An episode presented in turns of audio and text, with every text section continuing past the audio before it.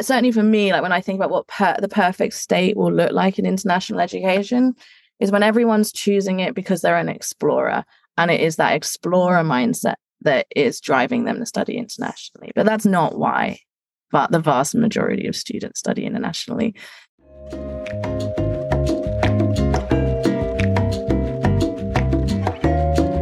I'm Jessica Glauser-Gyver.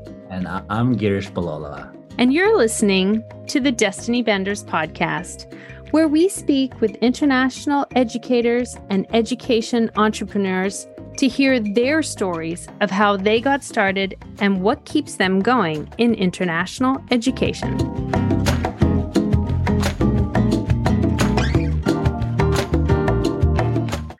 I want to tell you, when I was leading the international admissions office at the University of Texas in San Antonio a few years ago, one of the most stressful parts of the college application process for my international students was submitting their English language test scores. Is that something that you've experienced as well, Girish? Yeah, for sure. I mean, we see a lot of students around the world, particularly non-English speaking countries as they are defined. And obviously, trying to study in the U S or a U K or a Canadian, Australian, any of these universities, you need English proficiency. But the challenges are always about, there's so many options out there. So one, mm-hmm. for the students to say, what test makes sense? What's accepted widely? Um, mm-hmm. Where do I go test? What's the requirement? How much does it cost? And what happens if I don't do well on this test? Is that the end of the road for me? So there's a lot of concerns about that. And I think that's probably one of the hurdles that international students face when trying to access global education, for sure. Absolutely. It is tough. And I, I think especially because for many international students, they've been speaking English since they were kids, but they're not necessar- necessarily classified as native English speakers because English isn't an official, in quotation marks, language of the country that they're from. So they have to take, by the U S university or U K universities' policies, they have to take and submit an English language proficiency test. And they see that as unfair. Yeah, I could see that. I mean, I remember I had to take the TOEFL exam to prove that I was proficient in English. I mean, granted, English is my fourth language, but I grew up speaking English. All my schooling was in English. I clearly yeah. read and understood the brochure, and anybody I spoke with knew what I was saying. Uh, yeah. But to actually have to prove that, it's, you know, because it's, it's uh, part of it is just nervousness, right? It's a test. Mm-hmm. You just don't know what's going to come out of it. And and then you add to that, like I said, the cost of it. Um, mm-hmm. Sometimes this just adds on. You got the application fee, you got that fee, you got this fee, and then you got to add on a few hundred dollars more to just take a test. Uh, or where do I go access a testing center? Like, I mean, a lot yeah. of this. So I think seeing that there's some new tests out there that are much more accessible, right? And that's kind of cool. And that hopefully will start to, to open up the access for students. For sure. And I think that's why we're thrilled to have as our guest today on the podcast, Tamsin Thomas, who is the Senior Strategic Engagement Manager at Duolingo.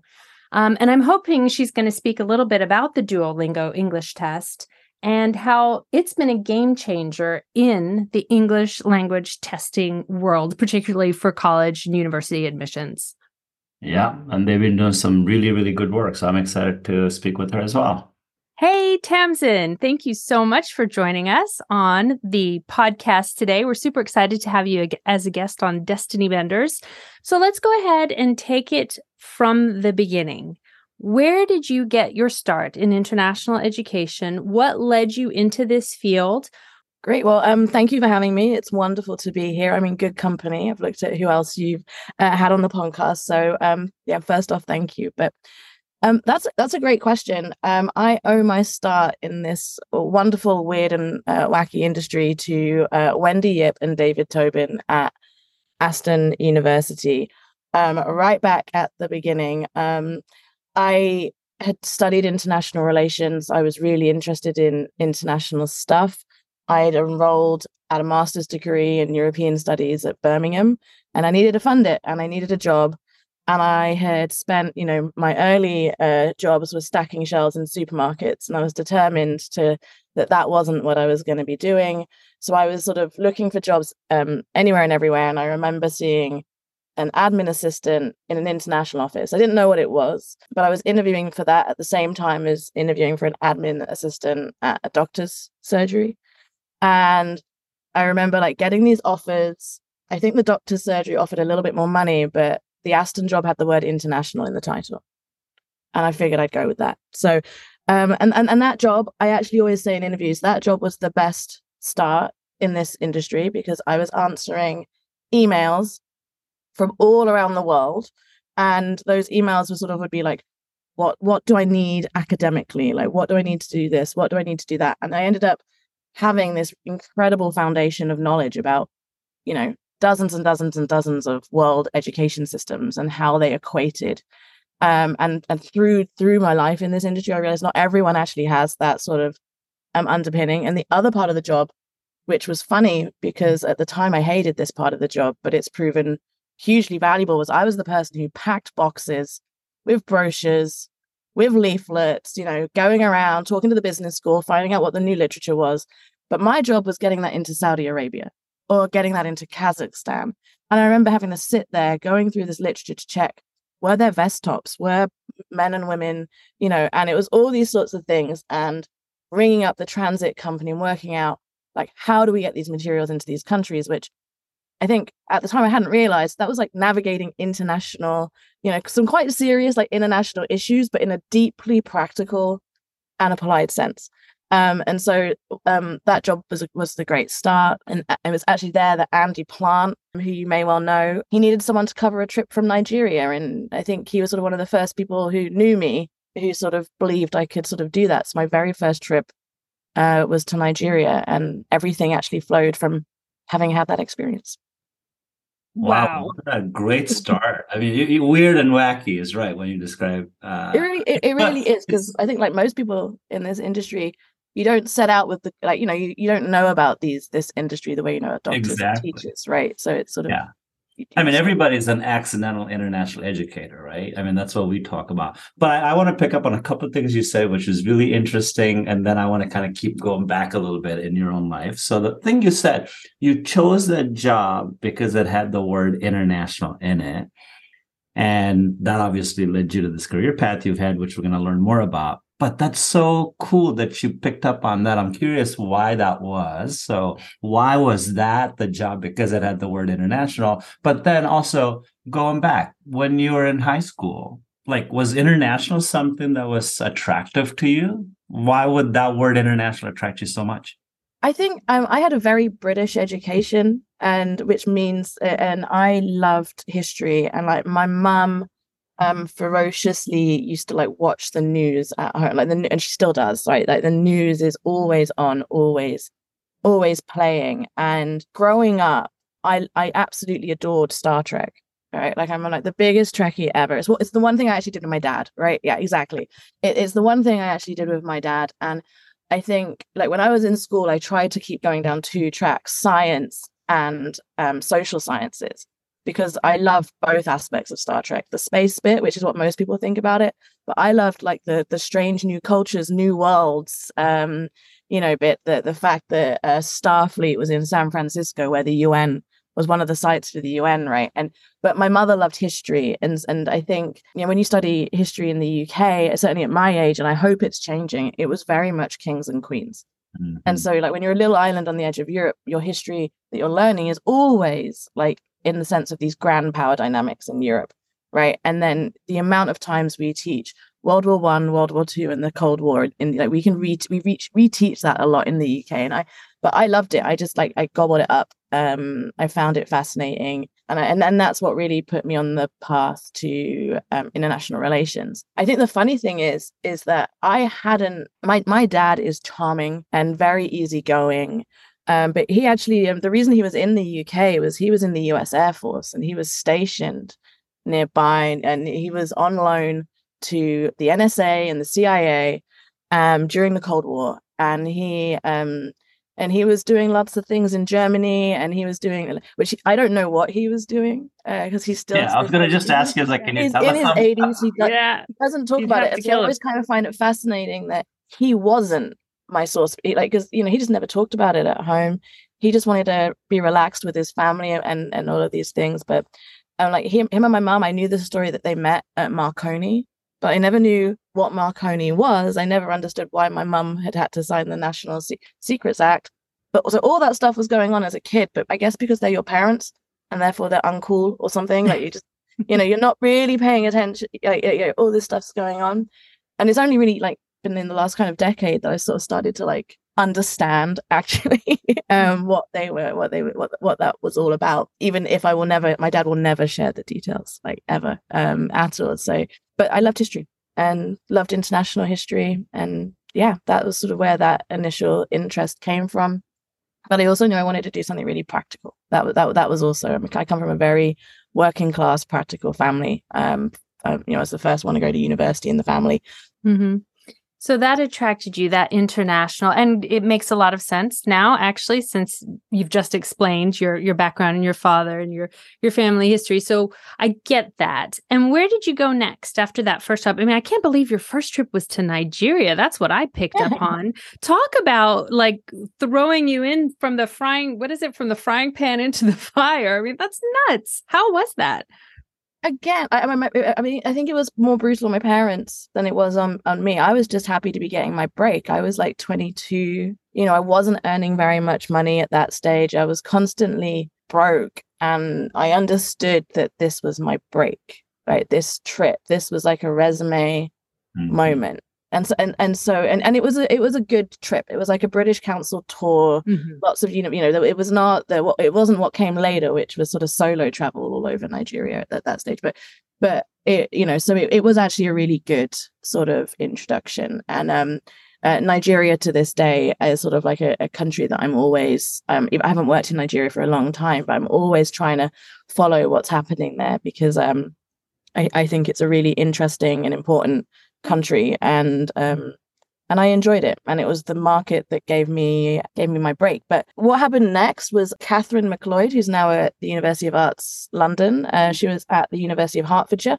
They had a seven month secondment uh, position available, um which was a you know which was a really hefty promotion. I remember when they told me the salary, running around the house, like just couldn't believe the salary leap. Which I look back now and I'm thinking that was you know. How how your position and perspective changes on on on on, on oh. things, but but it was indep- it was and it, it meant financial independence um, and not being sort of um, petrified the whole time um, about money. But that was a, a six month um, secondment looking after on West Africa and the Middle East, which was just you know absolutely brilliant. And Hertfordshire was doing some really innovative um, things in the sort of post nineteen ninety-two space. And I think for me, with with my with my family family background, I, I had. gone to private school. None of my siblings had. I'd got something that none of my siblings had got. And when I was in the sort of went to the post nineteen ninety-two, I thought these are the universities that are giving people something that they haven't otherwise got. And uh, I think all through my my career, that that theme of how do we get more people to access this opportunity and like at scale, like not little scholarship, but like real scale, has been something I've been really interested in. I think that the post-nineteen ninety-two institutions in the U K are, are the ones that are doing that domestically. And when, when it comes to like international, I've always been interested in what are the institutions that are doing things differently to sort of create scale. Mm-hmm. Um, so T N E and things like that. But but that that Hertfordshire job, they were doing lots of really interesting projects and, and work. They were working collaboratively with corporates, uh, with T N E campuses, and were just doing things at the time. Uh, now they're quite normal, but at the time they they weren't. And I feel like Hertfordshire was really um, ahead of the curve in, in in a lot of ways. And I stayed in the post-nineteen ninety-two sector after after that.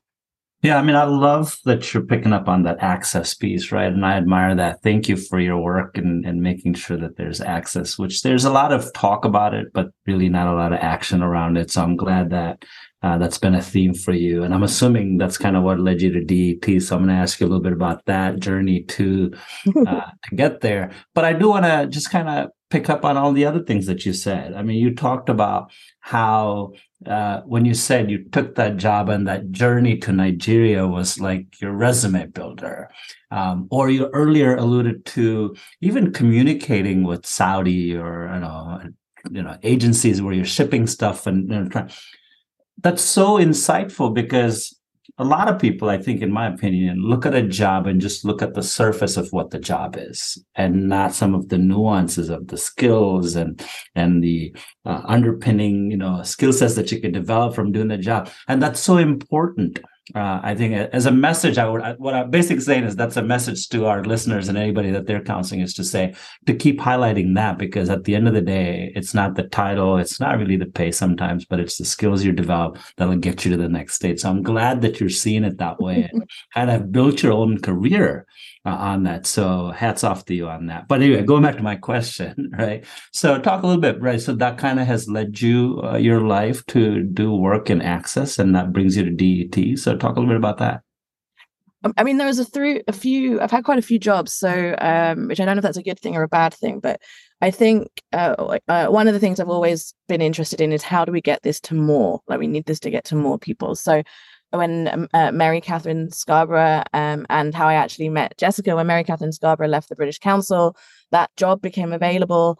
That in my mind was like, oh, this is scale. This is an opportunity to go to the U S uh, where I have uh, family connections. Um, but also part of that role, a small part of that role, was working um, with the um, embassy community, working with the U N system. And I thought, oh, this is this is scale. And and being able to sort of speak with the voice that the British Council gives you, which was sort of is, is, was fascinating. That was a real eye-opener uh, job in terms of how governments are working uh, or not working effectively to create opportunity and to create those pathways and build the the bridges that um, uh, students get to sort of walk over effectively. And and that was sort of fascinating. And, and, and from there, I then went to the College Board, which was getting really practical, um, looking at how to develop the secondary system in um, the Middle East and South Asia uh, to essentially enable more people to be qualified to sort of take advantage of these international um, opportunities. And that job, really, it was it was great to be back in the Middle East again, but it was also um, really fascinating to dig deeper into um, the school system and the feeder school systems, because if you've worked in international recruitment, you, you know, you'll be used to recruiting from the embassy schools or the GEM schools or all these other schools. But I think for me, the things I always found really interesting was actually going to sort of like some of these really local schools serving um, a much lower fee at a lower fee point, but with the same desire for international credentials, that same desire to sort of travel. And that was really interesting in terms of learning, like some of the real challenges a lot of countries are facing around managing the tensions within their own country, around reforming and providing an international education, but not being able to bring everyone along on that opportunity, not having the resources to bring, and, and the tensions that really creates, which just hammered home this belief that we have to get these opportunities to more people. The even though our industry has scaled hugely in the last, I, the, I mean, the twenty years I've been in it, it's um, that scale is nowhere near enough. We are nowhere near enough uh, in terms of um, reaching the scale. So I ended up coming to Duolingo actually via a stint at the Tony Blair Institute, where I was working on global citizenship education um, as a, a means to counter um, violent extremism, actually. And it was sort of looking at, for me, reflecting on the fact that I'd been part of this community that creates bridges for some students to get phenomenal educational access, um, but not for a whole host of others. And where you have parts of the world where students are actually looking at these options of some people are getting these international experiences and other people are actually turning to quite harmful groups as a provider of a future for them. And that is the reality in lots of parts of the world for, for young people who are ambitious and want to change them circumstances, that they're comparing those two types of opportunities. And if we don't speed up the acquisition of access, we're making that tension worse. And I think that's, we, I think we see that in the sort of geopolitics of the world. So, and one of the things that we were really looking at quite closely at the Tony Blair Institute was the role of technology, and A I in particular was actually giving us a tool for the first time to try and change some of these things we've been talking about in conferences for years and years and years. Um, and so that that was sort of when the job at the D E T came. It, you know, it's just, this, this English test barrier issue is a huge, it's actually a huge one, but it's one very practical, small thing. And I think one of the things that, I, as the older I get, um, everyone sort of says we need full system change. We need to be holistic. And I'm like, we, we, we, we that, that's hard. And if you, if your goal is that, we're gonna, we can we can chat for years and make no progress at all. Whereas I think that engineer mindset coming out of the tech world is actually much more like, well, we can't solve all of it, but we can solve this one piece. And if we solve this one piece, how many more people benefit? Um, and that's why I like this, like finding those practical pieces um, that you can change. Yeah, I love that. That's brilliant. And I'm just thinking about, so your work at um, the Duolingo English test, how long have you been there now, Tamsin? Two and a half years, I think. Two I think and a half. Two and a half years. years. And one of the things that we talk about on Destiny Benders, um, and which I had said to you, is we like, you know, the title of the podcast, we like to talk about changing lives and bending destinies. And the Duolingo English test is a destiny bender, I guess, in a way. You know, it's not a person, but the thing itself is changing the lives of so many students because they now have access to something that they maybe didn't before. Obviously, this is what attracted you to mm. the company and to the role. How do you feel in terms of, you know, changing lives and bending destinies? How do you feel? What's what's your part in that? That, you know, you're a cog in that wheel. How do you feel about that? And who within um, your work has changed your life or bent your destiny in such a way to to get you to where you are today?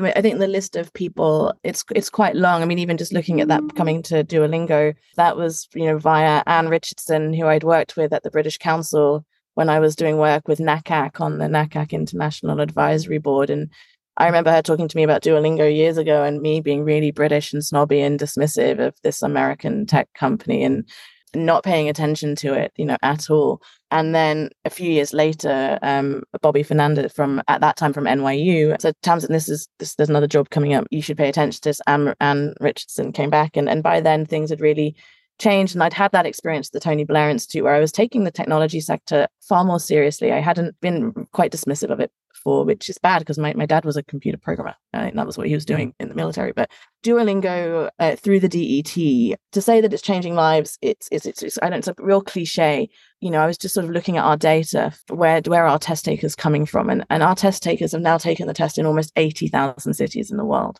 Eight, like eighty thousand. And you know, one of the things when you look at like the like the distribution of like the test centers, like that's in like the thousands and the low thousands. And when you sort of think about like a really practical aspect of access is an ability to travel. And and so often I think we're thinking about it like in the U S or um, British context where it's quite easy to travel. But most of the students are coming from places where that that's actually really hard. Uh, really, really hard to do. And I think one of the things that I find really fascinating at the D E T is Um, the fact that our test takers are fans. So when whenever we get to do, stu- I love getting to meet the students when they've enrolled at British universities and um, that we meet. And to say that they're fans, like, is it really underestimates it, because we, we don't, when you st- start talking to students, you don't have to scratch that far under the surface to realize that there's co- like quite a lot of pent up frustration, particularly if they're coming from countries where they might have spoken English their whole life in that country, um, but they're still being expected to take a test, that they're meeting this hurdle. Because they have to, you know, like, and, and they're like, like they're pragmatic. These, these students are pragmatic, right? They have to meet this hurdle, but it doesn't mean they're not frustrated by it. It doesn't mean that they're not annoyed. It, it doesn't mean that they're not looking at it through their own lens. And so I think, you know, when you're talking to students and you're sort of picking up on how much they enjoy the fact that there's like an alternative now that is much more convenient um, to them, um, that's really powerful. And then I think as well, like we we support um, the Chevening uh, Scholarship Program. So we sponsor some Chevening scholars, but we also um, provide universities with free tests for Chevening applicants. And when you get to go and meet them and you'll learn, you're actually really hearing about like their context. And like we had one phenomenal student who actually has a, a disability, and she just wasn't going to be able to go to an English test. And she, she took, you know, and she's just this phenomenally powerful um, student who's definitely going to be on the world leader list at some point, I'm convinced. And, you know, and so when, when you're sort of going and meeting them and you're finding out that there are actually students for whom there isn't another option, that the D E T is it. You know, whenever I meet, meet my, like the Afghan Chevening scholars, the things they're telling me, telling me like about what our test is doing in Afghanistan at the moment and what it's enabling, it's just sort of, for me, it's like really frustrating that we're still having to work on this recognition journey, which of course we have to. Um, but it's just when you actually talk to the students and you realize how much this sort of technological innovation is is going to change things and how positive it will be for so many test takers. Um, Yeah, it's it's very inspiring. Uh, you're absolutely right, Tamsin. I mean, it's brilliant work that D E T is doing. But I really love that you are kind of capturing that essence of not just from the D E T perspective, but then what you said earlier at, at the work at the Tony Blair Institute. And I'm so intrigued to learn a little bit more about that work. So maybe you can add a, a little bit more. You know, you were talking about how access to education, right? I mean, we talk about education is the greatest leveler. You know, you give access to people, they get opportunities, which then may deter them from going down the unsavory path uh, in light of everything that's happening in the world. And, and, and can you tell a little bit more? I'd love to hear your thoughts a little bit more on that. And what, what did you see in terms of creating access to opportunity that would then give people hope? I think, Girish, your question is an assumption that we've got the model right in, in the West. Fair enough. Good challenge. Uh, no, no. And uh, certainly for me, like when I think about what per- the perfect state will look like in international education is when everyone's choosing it because they're an explorer. And it is that explorer mindset that is driving them to study internationally. But that's not why. But the vast majority of students study internationally. They study internationally because there just might not be any good universities in their country, or the number of spaces is so tiny for, you know, you know, the number. Or it may be that you just can't even actually study that academic discipline, you know, in that if you if you want to be part of this A I revolution, there's very few, uh, you know, the English speaking world has a monopoly on it. And and and that's an issue. And so I think um, the work at the Tony Blair Institute that we were doing was is was very much around around value creation and sort of like how are you teaching global citizenship skills, like valuing human rights, valuing equality, valuing democracy, like why why do these things matter, why do we care about them, and looking at like what happens when you have a populace that believes that, so how how that makes um, populations more resilient when things go wrong. And and and um, that work was really quite foundational because there are huge swathes of the world where people genuinely believe that Westerners want them to die because they're Muslim. Like there are there are children who grow up in entire communities who who who believe that, and, and there are entire communities who grow up like that. The program that we were working on, I was working on at the Tony Blair Institute, was the um was a Going Global program, uh, sorry, Generation Global program, where it was very practically creating video link class sessions. You know, like one of my favorite stories was, you know, a school in Birmingham where half the kids in the class were Muslim, and The, the the lessons that were being instilled there were ones that if as those children grow into adulthood, it, they're never going to lose that kind of transformative learning moment, no matter what everyone around them is saying, because they had firsthand direct experience that yeah. that, that that that sort of view um view wasn't wasn't true. And and so I think that's why I'm really sort of and, and the work at the College Board and the work at the British Council and now at Duolingo is actually like, yes, the a huge part of that role is this looking at these students who are mobile between countries and between these institutions. But I'm always really, really, really interested in how are we actually helping to using internationalization and international education to build local capacity uh, through sort of T N E partnerships or uh, through um, teacher training partnerships, through the like new university twinning arrangements, and how we sort of look at how we We work with language to create access to pretty much Western-defined academic sort of disciplines. So, and, and I think at the Tony Blair Institute, we were sort of really looking at it through through that lens. And so some of the work we were doing is looking at how do you work with communities to be able to continue with progress, but recognize that you've got to bring everyone with you at the same time. So it was a different, it was a real different type of work, but it was really looking at some of these horrible nitty-gritty challenges we have to increasing access to education that are culturally embedded, and and actually trying to solve some of them through, again, really practical, let's just set up a classroom using a video link, like type like you know like but but you were doing that in these quite charged contexts. Yeah, no, I agree with you. It's not the explorer that's getting out there saying that, or with that mentality to go out. It's because there's a lack of access to education at the university or not enough you know spaces or whatever. But at the same time, how do you reconcile the reality that even within that demographic of a student, affordability is a huge issue, right? I mean, kudos to D E T because you're making the test affordable, but that's just one piece of the larger puzzle where I could take the D E T and get a test or whatever it may be, not just picking on D E T. Then what do you where do you see this other end of the uh, the line where you can't afford university anymore? And we're talking about building capacity, but are we really building capacity in a way that's like really accessible? This is where the T N E models I find to be really interesting, because I think they are they are doing something different, really. But this is this is quite controversial because my personal politics, I'm on the left, right? And so, which is not not a shock in this industry, but not everyone not everyone is. But I get sometimes I get really frustrated by conversations about equality. That's because I don't know whether it's just, you know, my mother had a horrendous experience of the education system at the time she was going to school in the U K. She was really bright. The only value that her brightness had um, was to demonstrate that the boys in the class were failing and that they needed to keep up, they needed to do better. No one was sort of saying she should go off to sort of university. And so in the U K, we had one, one jump where then I had huge access to education and huge, huge opportunities. But even in the U K, educational access is still really unequal and and deeply unfair. And when you put that in a global context, like I just think any notion of equal access to an education is just so farcical.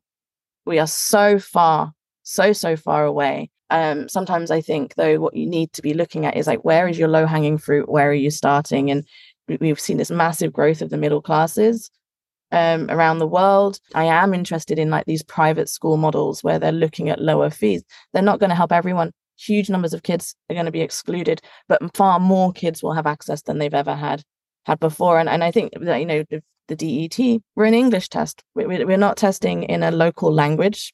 So we're defined, we're restricted to where that educational access is in English. And we are restricted to where people have access to technology. Not everyone does. We cannot solve all of that that problem. But the spread of technology massively outpaces the, the spread of quality education access. So even if we can just ride that technological wave, like, well, who has got these access to these devices? Can we create educational opportunities through them? Um, because because that's more. And and I think um, I don't I don't like when people kind of get stuck in these debates around sort of perfect solutions. And and I, I don't know, I just feel like you're setting the bar too high. And that's maybe me being a pessimist, but my experience is sort of working in India, working in the Middle East, it's just, it's absurd.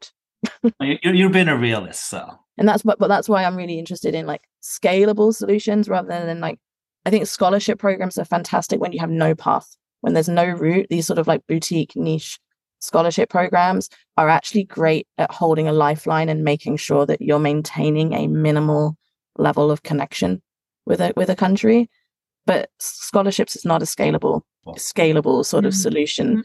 Uh, you have to ride on the back of capitalism and the growth of the middle class. You have to ride on the back of technology um, if you want scalable, scalable solutions. So, so listening to you, Tamsin, it's really clear that you're someone with very strong convic- convictions and beliefs. Sorry, um, but no, but that you're willing. You're willing to do the work to make those come to life, to to do the work that, you know, that's what destiny bending is about, right? You have beliefs, you have convictions, you you have your vision, you know, of what you think, this, that, the other, whatever, how it should be. But you're doing the work, right? You're putting your boots on the ground and you putting your, what is it, your money where your mouth is? Is that the expression? I'm not very good at these things. But, and, you know, you're you're out there and you're doing that work. And so for me, I've, you know, a lot of people talk, they talk a lot, but they don't actually always do the work to get to where, you know, they want, they see the world should be. And I want to bring in now the work, your other work, the oh, other, my other work, work that you do. Um, in, you're involved, I think it's fairly recently, right? In local government where you True. live, you are, you are, I don't want to get it wrong. So tell us exactly, how are you involved in local government to change? You know, you obviously have some convictions about where it is that you live and and England and the way things are run. And you've put yourself in the middle of it and you're like, I'm going to join my local government so that I can make a change and I can make a difference in this. So what is it exactly that you do? Uh, so I'm a local councillor, so I'm a district councillor. So I'm at the sort of not quite the lowest end of politics, but but um, very much on the practical end. So we're the authority that looks after the bins uh, we, and, and, and many things beyond. But I am the deputy uh, member for Arts and Enterprise for North Harts um, District Council and under um, as part of the Labour group. It, it, I think it's interesting because uh, since I worked for the British Council, all of my jobs sort of since then have had quite strong government engagement aspects to them. And often in some of the roles working at the highest level of, of, of governments, which is which is really rewarding in the sense that you are talking directly to power. You know, like they're really like you're dealing with sort of really big, deeply entrenched issues there. Uh, when I was working at the Tony Blair Institute, COVID happened. I found uh, like my personal circumstances actually did quite well out of COVID um, because the organizations I was working for were really needed in those moments. And so I was always really relieved that I got to do work professionally that was addressing COVID, because I found it, I guess, sort of like that war mentality. This was a massive crisis, and the idea of working on something completely unrelated is just, I, I just struggled with that emotionally. Um, but I found it very removed from the very quiet streets that were occupied around me. And so I, I actually reached out to um, uh, one of the volunteer organizations and the mutual aid groups that popped up. And I just started carrying groceries around and, and, and um, posting letters and, and, you know, doing all of the things that some people had to do, you know, couldn't, couldn't do. And I'd found that a huge mental health sort of mm-hmm. relief, because it was so, you know, so, so practical. And when I was doing that, I actually met local counsellors. And there was that moment at the beginning of COVID when no one knew what was going on, and no one, you know, none of our government systems were sort of set up to manage these whole new categories of vulnerable people who'd never been vulnerable before, but now were. And it was actually these local counsellors who knew who the different charity organisations were and kind of knew how government worked that really came into their own, just in a really scrappy, get it done way, making sure that people were getting looked after. Um, and so my my route into local government wasn't from big politics, wasn't from like this ideological place. It was from a real...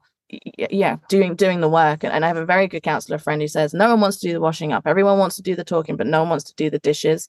And, you know, when you actually get involved in politics, I thought it was going to be a lot of big debates, and sometimes it is. But but usually it is, you know, being the person who chooses to report the drain cover that's not mm-hmm. there. And and it, it's being the person who walks up to the teenagers who are trashing the sports facilities and saying, what are you doing?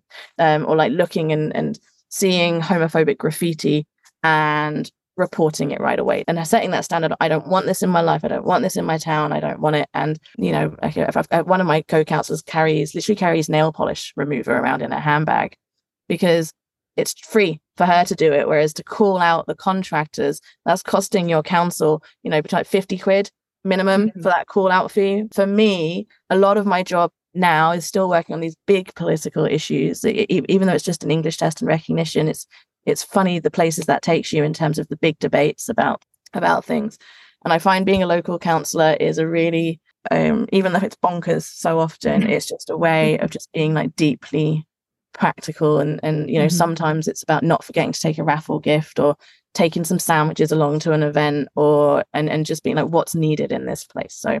Um, That's just so key. I mean, it's really admirable, Tamsin, because it's not the glamorous stuff, you know, taking sandwiches and wiping graffiti off with some nail polish remover or whatever. But it, it's, as you, you've said the word practical several times, and, but it is, no, but it, and that's, but that's what it is. And I think that's, it's really necessary. It's not the glamorous, it's not the travel, but we need people to do that. Otherwise it doesn't get done, and things slowly but surely, or very quickly, start to fall apart. Right.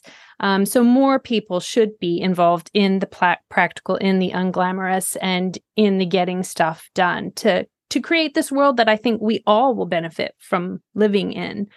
Um, so yeah, I, I'm really impressed with that.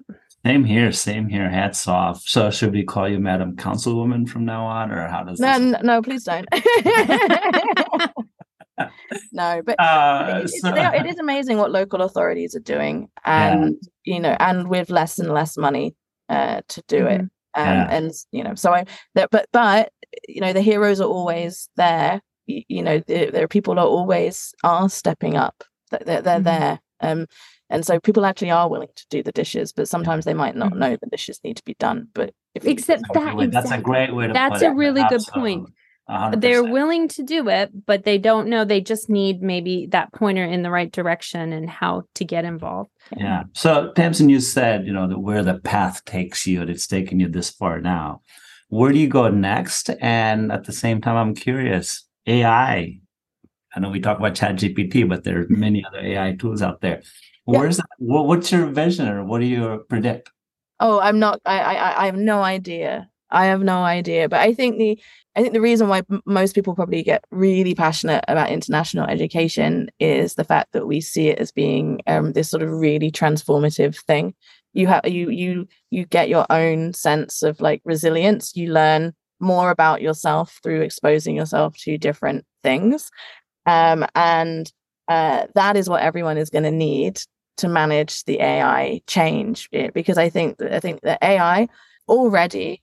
Uh, my emails are more beautiful than they were before, and they don't take me as long to craft. Um, already, um, when I need to resolve something, um, I might work with Pi, which is a great A I to like brainstorm. Like, I don't know how to deal with something, and you're trying to brainstorm with yourself. You can't do that. You have this. This Pi A I is really helping with that, and I, the potential of like um, G P T four and all of these. We're just waiting on creative humans to get the application right. But, you know, you're, I think I think it's going to be deeply, deeply transformative. And I think it's going to create huge opportunities to resolve long-standing challenges, if that's how we choose to um, to use A I. And that's a choice we have to make um, as, as countries. But it's going to be um, a new form of Wild Wild West. And uh, the way that, you know, we prepare ourselves is to make sure that we we know ourselves, that we're confident, that we're scrappy, and and which, you know, humans always always always are, and, and that we'll actually be able to to ride that wave, because things are going to blow up and go wrong. Uh, I'm sure the great thing about these technical tools is they're tools that we we have built, so when they go wrong, we can change them, and we can change them really quickly. But we have to be paying attention to to notice that things might be going wrong. How are things changing? Yeah. I, I remember like listening something about something about innovation years and years and years ago, where sort of the two greatest moments in improving human productivity, one of which was recognizing that you could take fine metalwork and fine glasswork together and create glasses. And that extended the working day, and that extended the number of humans who could work and create. And then the next big innovation was realizing that women could do more than be at home and could actually join the labor force, and that that was like another massive leap forward in human productivity. And and here we now have another massive, uh, massive leap forward. But we have to make sure we're sort of paying attention to who gets to benefit, because right now it seems to be the haves and the have-nots again, right? And that's yeah. not go- that's not going to go well. What are three A I tools you use on a daily basis? I only I, personally, I um, I only really use two. So okay. There you go. But Pi, for where you need a therapist, a counselor, a friend, that kind of thing. I have full conversations with Pi about my mother, my boss, everything. I just throw it at Pi. I don't know about this one. That's, that's the safe. safe it's that's, that's a safe space. Um, Pi what? What's um, up? Pi A I. That's it. Yeah, Pi A I. It's, it's Reid Hoffman, and um, I can't remember the name of his partner, but uh, but Pi is fantastic. It's a lot of fun. And then um, ChatGPT for all of your sort of editorial work. I think I think we're going to have to build out our skill set of using it. Um, at Duolingo, we have our, our engineers use it in this most spectacular way, like their their knowledge of the prompts and how to get the most out of it, and and and. what they're using it to do, and for, like using it for coding and like really clean, good quality coding, and using it for all these other ways. Um, I, I use it to write more beautiful emails. Yeah. That's fair enough. Hey, uh, listen, Tamsin, this was good. As we wrap up, we always do a quick fire round. So just to okay. No, I'm not a personal. When Tamsin's not changing international education or getting the uh, graffiti removed from the walls, so what does she do for fun? I love wine. And I'm getting nerdy about wine. um, I didn't used to drink until uh, my good friend Joey Kirk taught me how in, in New York. Um, and I, my, my journey with wine started with ordering the house wine or the cheapest wine on offer, whereas now I'm I'm getting pretty bougie into sort of understanding my grapes and and and and all of so that. You're doing the whole sniff test. Ooh, yeah, all of it, all of it. Um, And then uh, family. I've got a massive, massive, massive family. And um, it's just like waves of babies coming through. So, yeah. So thinking of, you mentioned wine. What goes well with wine? Food. Where in the world, you've traveled a lot, is your favorite place for food? What kind of food do you love? Uh, I love I love Middle Eastern food, uh, Turkish food. I love, I love, well, I think one of my favorite places, um, Amman in Jordan. Um, and it, and I and I think it's it's it's more just the vibe of just sort of mm. sitting there with some great meat, some good wine, an amazing selection of dips of all varieties, and just watching the world go by. Cool. Well, you mentioned Amman, Jordan, and we've talked a little bit about Nigeria and all of the stuff. what is two questions in one? What is your favorite place? Is this is it Amman, your favorite place in the world? And two, what is a city, country that you've wanted to visit but you've not? Favorite place generally, gosh, I don't think I, um, right now it's probably Marrakesh because I went recently and I just had an absolutely glorious, wonderful time and and, and loved it. And uh, Lebanon. Uh, the world always conspires against my concrete plans when I've made them. And um, I desperately want to go to Beirut. I want to travel around Lebanon. I want to drink Lebanese wine and be in Lebanon. And I will. It's just, you know, need to need to wait a while. Yeah, it will happen. It will happen. Well, I now I know who question. to call if I'm uh, if I have a wine question, right? Yes, now we know where to go. I have one final question. We're talking about food, wine, travel. Can you recommend a book that kind of touches upon all three of those things? I mean, I maybe you don't know any, but I imagine that you're a reader. And what kind of a book, maybe latest read that kind of takes you to another place? Oh, the, the book I've been waxing on about at the moment is a book called Bitch by Lucy Cook, um, which is stripping out the Victorian uh, misogyny from evolutionary biology. And it's a gallop around the animal kingdom and all of the things we've got wrong about sexuality, gender, but through the prism of animals rather mm. than humans.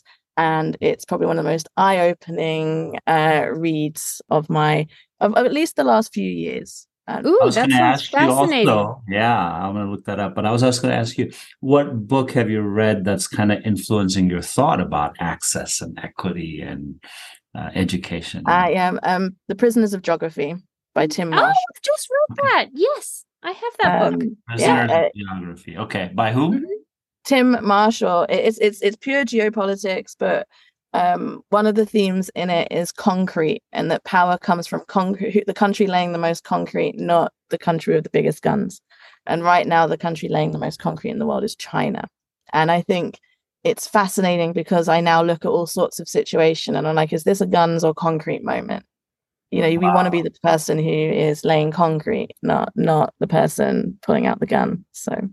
And I bought, I'm just looking at my shelf up here because I bought the, the follow-on is The Power of Geography. Have you read also that excellent. one? I've read that one as well. Yeah. So I've got and it I've, up here. I've, I haven't read it yet, though. Yeah. I've just bought his new book, The Future of Geography, which is about space. Oh, we'll, we'll find ooh, out how that one okay. goes. I've not read that one yet. Looks like I have a few books to buy. Wow.